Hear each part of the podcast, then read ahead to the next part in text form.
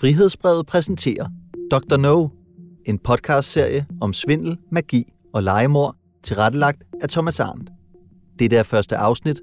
Rigtig god fornøjelse. Good afternoon, everyone, and welcome to NASDAQ. It's truly my great pleasure to welcome you all here today to the closing bell ceremony. Det du hører her er lyden af succes. We're excited you could join us right here from the crossroads of the world in Times Square, New York. Vi er tilbage i 2018, på dagen, hvor en fremadstormende biotech-virksomhed bliver optaget på den prestigefyldte amerikanske Nasdaq-børs. To welcome you to our family of the world's most innovative and growth oriented companies. Congratulations! Virksomheden hedder Enochian, skabt ud af en fusion mellem en dansk og en amerikansk virksomhed, og med ambitioner om at revolutionere medicinalindustrien med kurer, vacciner og behandlinger mod en række sygdomme. I always believed there is no such thing as an incurable disease. Virksomhedens markedsværdi har kurs direkte mod stjernerne. Even with the volatility of the recent markets, Nokian stock is still up over 50% over the last five months.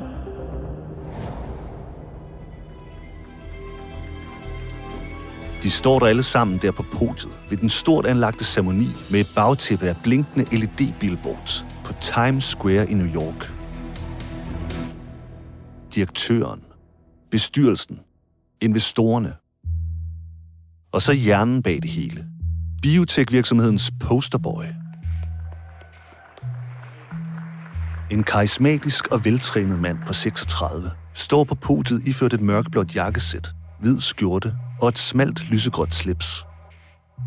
Med velfriseret kort kommunefarvet hår og daggamle skægstube, kigger han med rolige øjne og antydning af et smil direkte ind i kameraet til arrangementet på Times Square.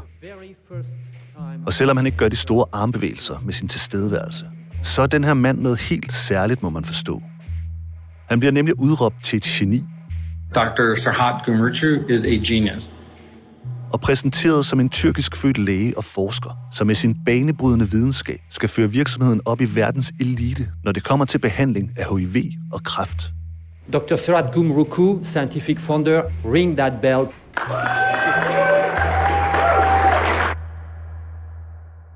Men der er et problem. For biotech-virksomheden Skulæg er tilsyneladende hverken læge eller forsker. I virkeligheden er han en tyrkisk født tryllekunstner. Med kunstnernavnet Dr. No. Now on stage. Let's see. Dr. No. Og lige nu sidder han fængslet for at have arrangeret et legemord på en mand, som til synlædende vil afsløre ham som svindler.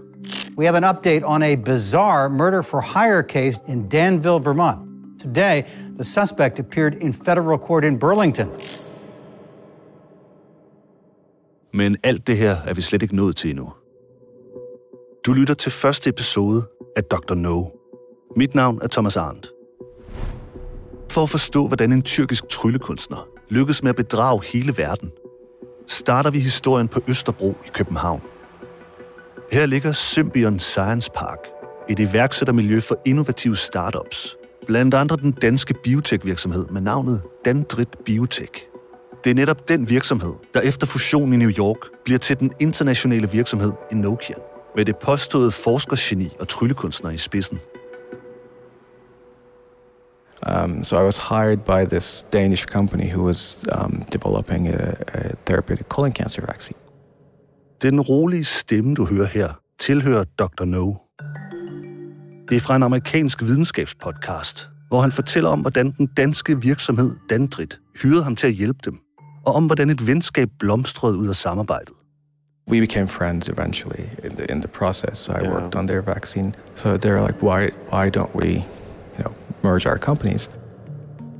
Dr. No kommer nemlig som sendt fra himlen, da det danske biotech-selskab er i problemer. Og hvis ikke en gruppe danske erhvervsmænd var blevet fortryllet af en fortælling om kurer og vacciner mod HIV og kræft, der potentielt kunne redde millioner af liv, ja, så havde Enochian Bioscience sandsynligvis aldrig set dagens lys. Blandt de danske kendte og velhavende investorer, der føler sig bedraget af Dr. No, finder man blandt andet ham her. Jeg hedder Ole Appelgaard og øh, er en af de tidlige investorer i det, der nu hedder Inoculum Bioscience. Jeg var med dengang, at det hed Dendrit Biotech. Og lad os lige få præsenteret Ole Appelgaard ordentligt. Jamen, man kan jo se mig ind på Wikipedia. Der har jeg tre sider. Jeg kan ikke finde tre Wikipedia-sider, men på den, jeg kan finde, kan man blandt andet læse, at Ole Abelgaard frem til 1995 var direktør i den hedengangne Samson Bank, som samme år krakkede, da det viste sig, at den havde bevilget alt for store og usikre lån. Noget, der koster ham fire måneders betinget fængsel for at have forsynet Finanstilsynet med misvisende oplysninger om bankens økonomi. Der står også, at han har investeret i sportsverdenen. Jeg har blandt andet været involveret i en kendt dansk fodboldklub, som har haft problemer. Det er da han i 2013, sammen med en række andre investorer, redder fodboldklubben Brøndby fra konkurs. Fodboldklubben Brøndby IF har hentet mere end 100 millioner kroner i en aktieemission og er derfor reddet. Han har været en del af den kulørte loge, der fik navnet Milliardærklubben. Milliardærklubben var et begreb, en journalist skabte. Det var et begreb, som blev baseret på, at de noteringer og det samme arbejde, der var i en bestemt mindre gruppe, gjorde, at de styrede meget, meget store værdier i blandt andet børsnoterede selskaber. En klub, der udover Ole Appelgaard tæller fire andre fremtrædende finansmænd. Milliardærklubben bestod af Aldo Petersen, Erik Damgaard, Peter Forkammer og Max Sigeti og jeg. Det er Berlingskes erhvervsjournalist Birgitte Erhardsen, der i sin bog Milliardærklubben fra 2013 slår navnet for den eksklusive gruppe af finansmænd fast. I bogen skriver Ertsen blandt andet, at de er kendt for deres uortodoxe forretningsmetoder, som mere end én gang har tvunget politikerne til at stramme lovgivningen, og et par af dem har sågar været i bagmandspolitiets søgelys. Nogle af dem står bag skabelsen af en af Danmarks første hedgefonde i midt-80'erne, hvor tusindvis af småsparere tabte millioner af kroner. Fræk udnyttelse af skatteregler, en udansk stribe af konkurser, en betinget dom for økonomisk kriminalitet samt gentagende og bevidste overtrædelser af reglerne for god selskabsledelse. I mange år opererede de i deres eget parallelle univers. Milliardærklubben blev altså set skævt til af det etablerede erhvervsliv på grund af deres kontroversielle tilgang til investeringer og deres alternative forretningsmetoder, når det kom til aktiehandler. Et renommé, den velhavende forsamling ifølge Ole Appelgaard havde fået på grund af deres uformelle måde at lave forretning på når man taler om alternative forretningsmetoder, øh, så er det et udtryk for, at i stedet for, at man går ned i banken, eller i stedet for, at man har en virksomhed, som så skyder penge ind i en ny virksomhed, så var der jo typisk 3, 5, 7 private investorer, som jeg vil kalde os, som så investerede i virksomheden. Og så foregik det, hvad skal jeg kalde det, uformelt. I stedet for noget kunne tage 3, 6, 12 måneder i en virksomhed, så kunne vi jo beslutte det på 10 minutter og kvarter og det blakkede ry deres forretningsmetoder fik, mener Ole Appelgaard ikke fortæller hele historien om Rimandsklubbens bedrifter. Milliardærklubben blev lidt ligesom et, øh, hvad skal jeg kalde det, nærmest skældsord, eller et synonym med, at den måde går ikke. Men øh, det er jo så læseren, altså egen vurdering. Man skal jo huske, der blev skabt mange arbejdspladser, der blev skabt mange virksomheder, og mange af tingene står jo rundt omkring stadigvæk i verden og kører. Men Ole Appelgaard, eller Ole Mangepenge, som var et kælenavn, han fik sig, da han gjorde sig som børsmæler og ejendomsinvestor i 90'erne, er mest af alt en finansmand, der efterhånden har investeret i det meste, med både nedture og god succes. I dag fortæller Appelgaard, at arbejdslivet mest går med forretningsrejser rundt i verden, eller samarbejdspartnere på besøg i hans hjem. Et strandvejspalæ i Vedbæk, med intet mindre end 31 værelser. Så har jeg jo altid været meget aktiv i forskellige investeringer. Jeg har lavet en hel del børsnoteringer, og jeg har rejst meget store beløb til virksomheder i kapitalforholdelser. Det er med investeringer i blandt andet vindenergi og ejendom. Den nu 62-årige finansmand har opbygget sin formue. Men det er først i 2013, at Ole Appelgaard begynder at interessere sig for bioteknologi. For på trods af den manglende erfaring i det bioteknologiske marked, ser Appelgaard muligheder frem for begrænsninger og udfordringer frem for problemer. Men mest af alt fortæller hans intuition og næse ham, at han kan gøre en god forretning. Jeg er meget impulsiv. Noget, som virker som en fantastisk mulighed, både for de produkter, der det kan skabe, men også som investering, jamen, så er jeg ikke bleg for at investere. Den drit havde en unik celleteknologi. der gjorde, at man kunne forstærke immunforsvaret. Det er altså i den danske biotekvirksomhed Dandrit, virksomheden, der senere skal blive til Enochian, med Dr. No i spidsen, at Ole Abelgaard får øje på det, han kalder en fantastisk mulighed. En kraftvaccine, der vil kunne hjælpe millioner af mennesker verden over og redde utallige liv. Og det er denne vaccine, som Ole Abelgaard og en række andre danske rigmænd senere vil smide kæmpe millionbeløb efter, fordi de møder et geni, som påstår, at han kan forvandle vaccinen til et mirakelmiddel. Men inden Dr. No kommer ind i billedet, arbejder Dandrit Biotech i deres laboratorium på Østerbro, altså i 2010'erne på at udvikle en vaccine til kræftbehandling. For at lave vaccinen tapper man en mængde blod fra en patient. I Dandrits laboratorium bliver hvide blodlemmer så udtaget fra blodet, og cellerne bliver så trænet til en slags generaler i immunforsvaret, til at give besked til de andre celler til at tage kampen op mod hurtigt voksende kraftceller. Det, der kaldes cancerimmunterapi. Men det er et langstrakt og ressourcekrævende forløb, hvor forskningen skal igennem 3-4 år lange faser med forsøg og tests, inden en idé i et laboratorium kan blive til et godkendt produkt i medicinalindustrien. Hvis alt går godt, er det typisk et tidsperspektiv på 10 år. Men forskningen og udviklingen af vaccinen går umiddelbart godt i Dendrit Biotech. I hvert fald ifølge Christian Beckmann, der var produktionschef i biotekvirksomheden i tre år indtil 2010. Resultaterne var egentlig ret fornuftige. Han husker glæden og følelsen af at være med til at udvikle et produkt, der i sidste ende kan redde liv. Der er jo en, en fed fornemmelse af, at vi er ved at lave noget nyt, fedt. Forhåbentlig noget, der kan redde en masse menneskers liv, og det, det er fedt at være en del af. Så der er meget den her drevet af et, et formål, øh, som er større end en selv. Ikke? Men det følger den tidligere produktionschef Christian Beckmann, rammer efterdønningerne af finanskrisen Dandrit Biotech. De sidste års tid, jeg var der, var jo et år, hvor vi stille og roligt virkelig havde problemer med at få, få pengene til at hænge sammen, så at sige, på den måde sagt, at finanskrisen er sat ind. Vi havde fået låning om noget finansiering på de næste kliniske forsøg. Vi havde lavet nogle budgetter og sat op og gjort klar. Og så blev de penge trukket, og så sad man lige pludselig lidt med, med skikket i postkassen. Og her dukker milliardærklubben igen op i historien. Ejerkredsen var jo relativt lille og eksklusiv, da jeg var der. Og noget af det, der skete, som lige da jeg stoppede, var jo, at Aldo Petersen kom ind. Det var lige før jeg stoppede. Jeg nåede aldrig selv at møde ham, men det var lige, jeg fik at vide, at han opkøbte sådan set, efter jeg havde lagt min opsigelse, så at sige. Den 62-årige danske erhvervsmand og milliardærklubmedlem Aldo Petersen har som resten af klubben en lang række virksomheder og investeringer i bagagen. I 80'erne stiftede han investeringsselskabet Dansk Formueforvaltning, som blandt andet blev kendt med det mundrette slogan Hop med på Formueekspressen. Han har investeret i ejendomme og vindmøller, og i 2013 blev han udpeget til posten som formand af bestyrelsen i fodboldklubben Brøndby. Og i 2013 bliver Aldo Petersen altså også medlem af Dandrit Biotechs bestyrelse. Tidligere bestyrelsesformand i øh, fodboldklubben Brøndby, Aldo Petersen, det har vi ser på billederne her. Han har overtaget topposten i selskabet. Det skriver Dagbladet Børsen i dag. Dandrit ejes blandt andet af øh, en række andre medlemmer af den her såkaldte milliardærklub, altså en samling af rigmænd, som var meget aktive i årene op til finanskrisen. For milliardærklubmedlem Ole Abelgaards vedkommende gør han sin entré i biotekselskabet, da hans evner bliver tilkaldt efter et mislykket forsøg på at få Dendrit noteret på den københavnske fondsbørs.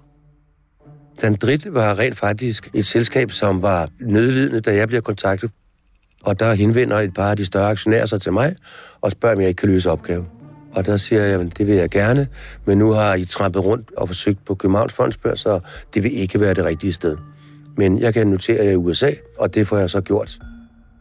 Og risikoen ved at investere i en biotekvirksomhed, der forsker i en kraftvaccine, og med en tidshorisont på op til 10 år, før der er resultater og varer på hylderne, er på ingen måde noget, der skræmmer Ole Abelgaard.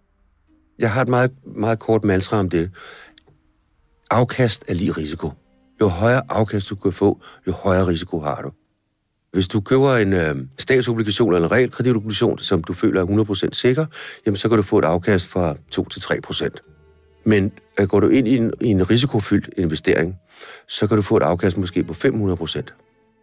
Men hvor meget Ole Abelgaard helt præcis selv har investeret i den drit, eller som det hedder nu, en Nokian, vil han ikke ud med. Åh, oh, jamen det er jo sådan lidt mellem mig og børsen og min og skattevæsen at gøre, så øh, det vil jeg helst holde for mig selv.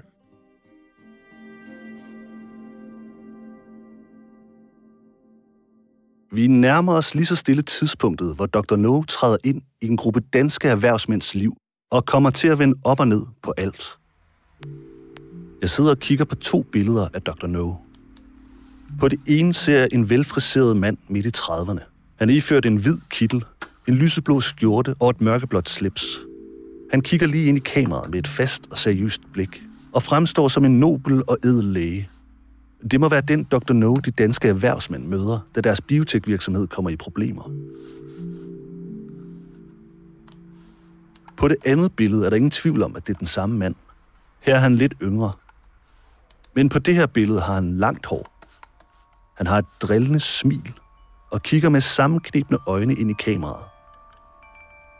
Men det, der er mest i øjenfaldende ved billedet, er, at han i den ene hånd holder en bøjet ske, mens den anden hånd svæver i luften. Det er et billede af tryllekunstneren Dr. No. Jeg har fundet flere videoer, hvor han er ude og optræde, hvor han står på en scene i fuld gang med en tryllekunst. I en af videoerne laver han for eksempel et trick med tre metalringe, som på magisk vis det ene øjeblik sidder uløseligt sammen, for det andet øjeblik med Dr. No's hjælp og løsne sig fra hinanden.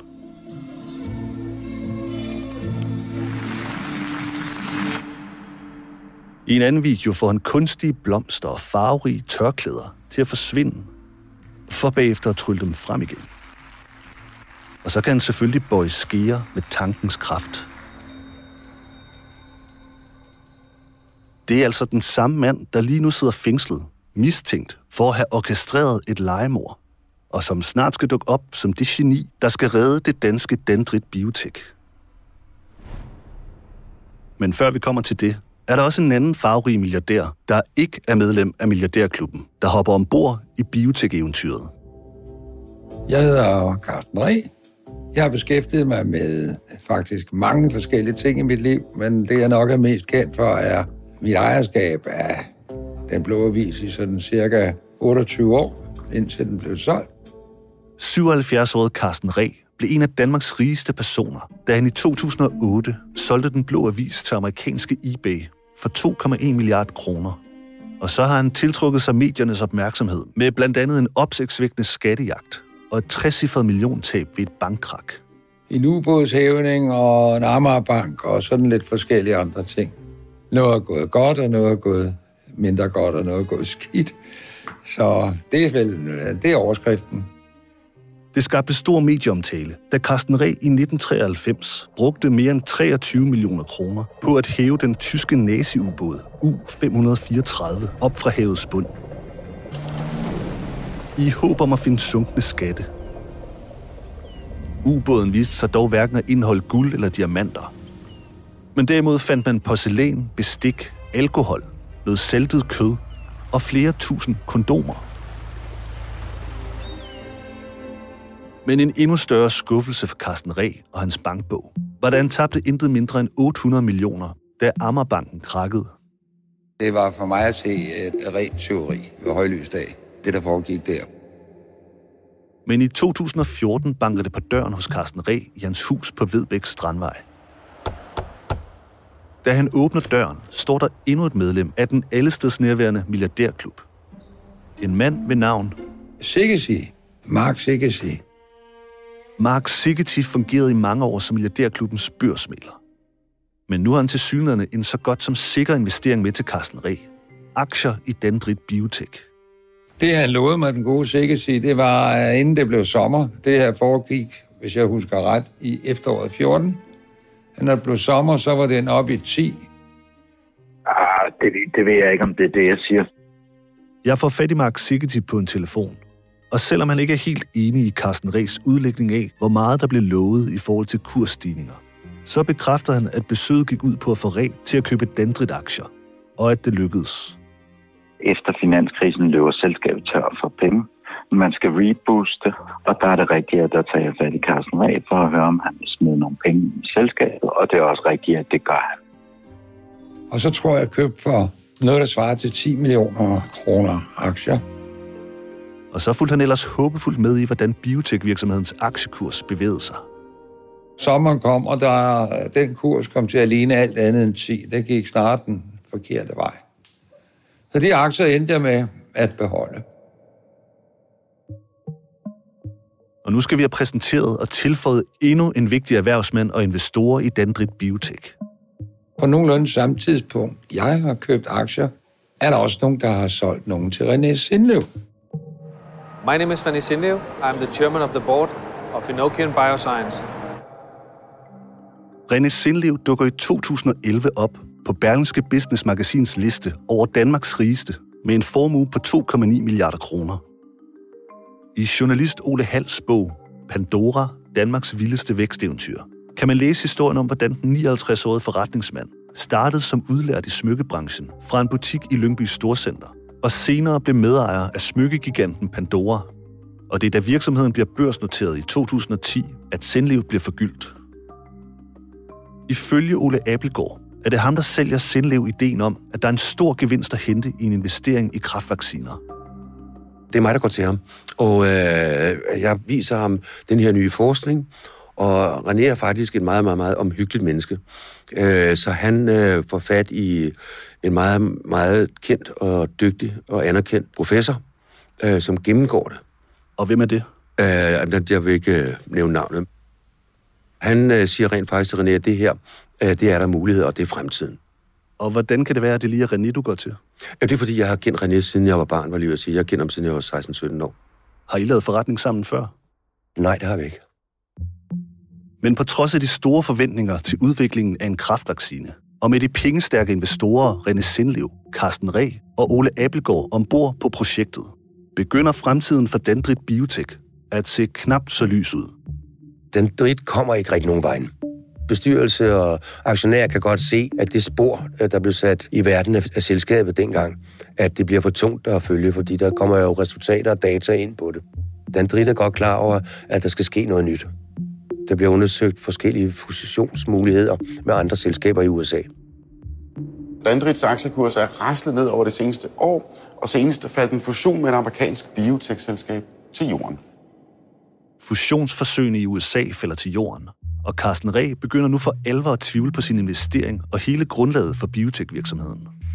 Så falder det fuldstændig på jorden, som det er. Det var nul. Og i virkeligheden viste det sig, at det var røv og nøgler. Det indhold, det er ikke noget, der kunne bruges. Men da det ser allermest sort ud for Dandrit Biotech og virksomhedens investorer, dukker ud af det blå redningsmanden Dr. No op og kommer til at ændre alt for de involverede personer. Vi skal til USA med Pandora-milliardæren René Sindlev. For udover at gøre sig i biotech, er han samtidig ved at opbygge en cafékæde i USA med navnet Dr. Smooth. René Sendlev arbejder på samme tid med forskellige ting. Han bosætter sig om vinteren i Florida og prøver at lave noget mad madhistorie derovre, bisteder. Forretningsideen bag Dr. Smooth-kæden er blandt andet, at der er stor fokus på sundhed og ernæring. Og det er tilsyneladende på en slags sundhedskonference, at Sindliv bliver præsenteret for en mand ved navn Serhat Gumrukchu, Dr. No. En mand, der udgiver sig for at besidde en Ph.D og både være læge og forsker. Dr. Sarhat Gumrchu is a genius. René Sindlev interesserer sig så for diæt, altså hvad sætter man sammen med mad for at spise sundt, og det er det, de amerikanere i hvert fald godt at lære. Og kommer på en konference for mad og sundhed og sådan noget. Og møder af Serhat. Ole Abelgaard kan også bekræfte, det på en konference, at René Sindlev første gang møder Serhat Gumrukchu. Jamen, Serhat Gumrukchu kommer ind i billedet, fordi at René er, har etableret øh, det, jeg vil kalde en minikonference. Jeg mener, det var i slutningen af 16. Der får han så samlet et ret imponerende hold. Men der bliver Serhat inviteret med af en af de her forskere. Og der møder han ham og, og hilser på ham der. But we became friends eventually in the in the process. I Yeah. worked on their vaccine, so they're like, why why don't we, you know, merge our companies? Det er efter alt at dømme også under mødet på konferencen, at det går op for René Sindlev, at manden han står overfor også har store kompetencer inden for præcis det, som hans nødlidende danske biotekvirksomhed Dandrit arbejder med. Men ifølge Ole Appelgaard er Serhat Gumrukchu alt andet end imponeret over det, han hører om virksomheden.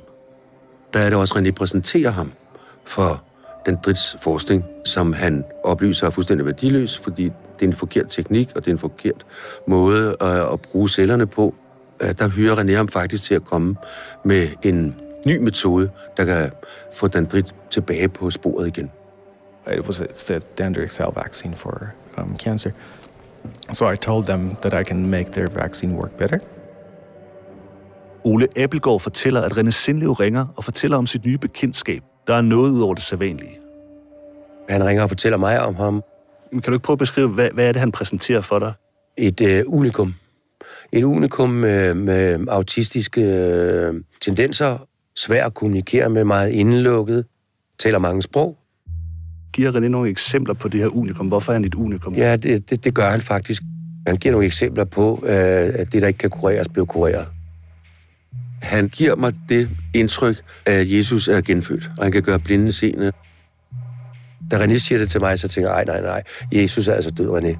Øh, han døde for 2.000 år siden, den hopper jeg ikke på. Carsten Reh husker også beskrivelserne af Serhat Gumrukchu og hans nærmest overnaturlige evner. Den her mand øh, kunne jo trylle de mest mærkelige ting, og autist var han også påstået. Ja, han kunne læse sådan en hel bog på et øjeblik, og så kunne han alle siderne bagefter.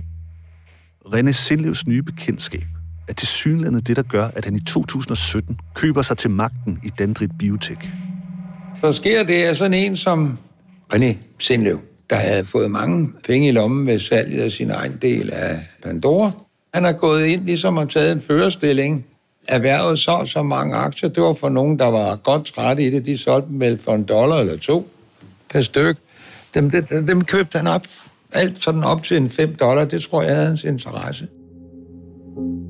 Sindlev, som nu har kontrollen, vil rydde op i selskabet.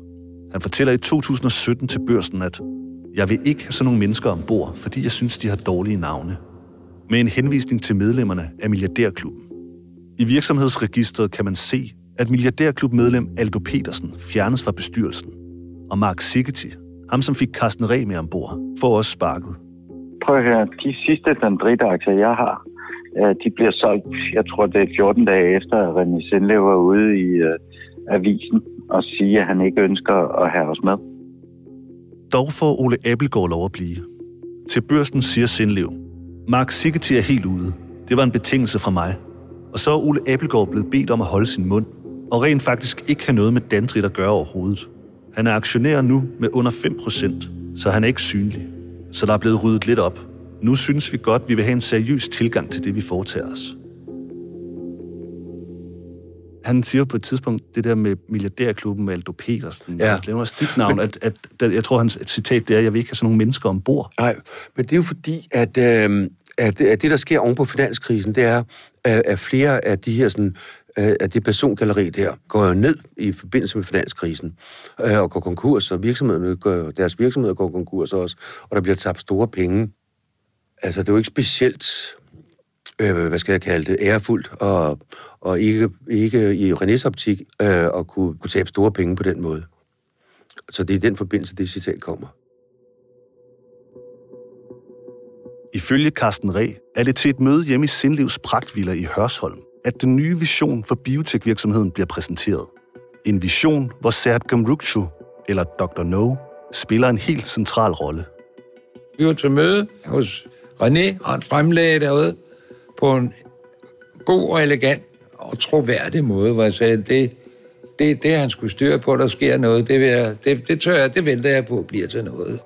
Det var en udvidelse af hele den øh, portefølje af forskellige øh, helbredende ting.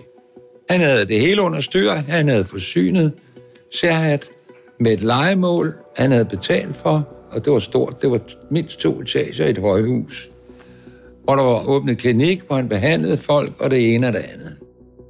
Um, so I was hired by this Danish company who was um, developing a, a therapeutic colon cancer vaccine.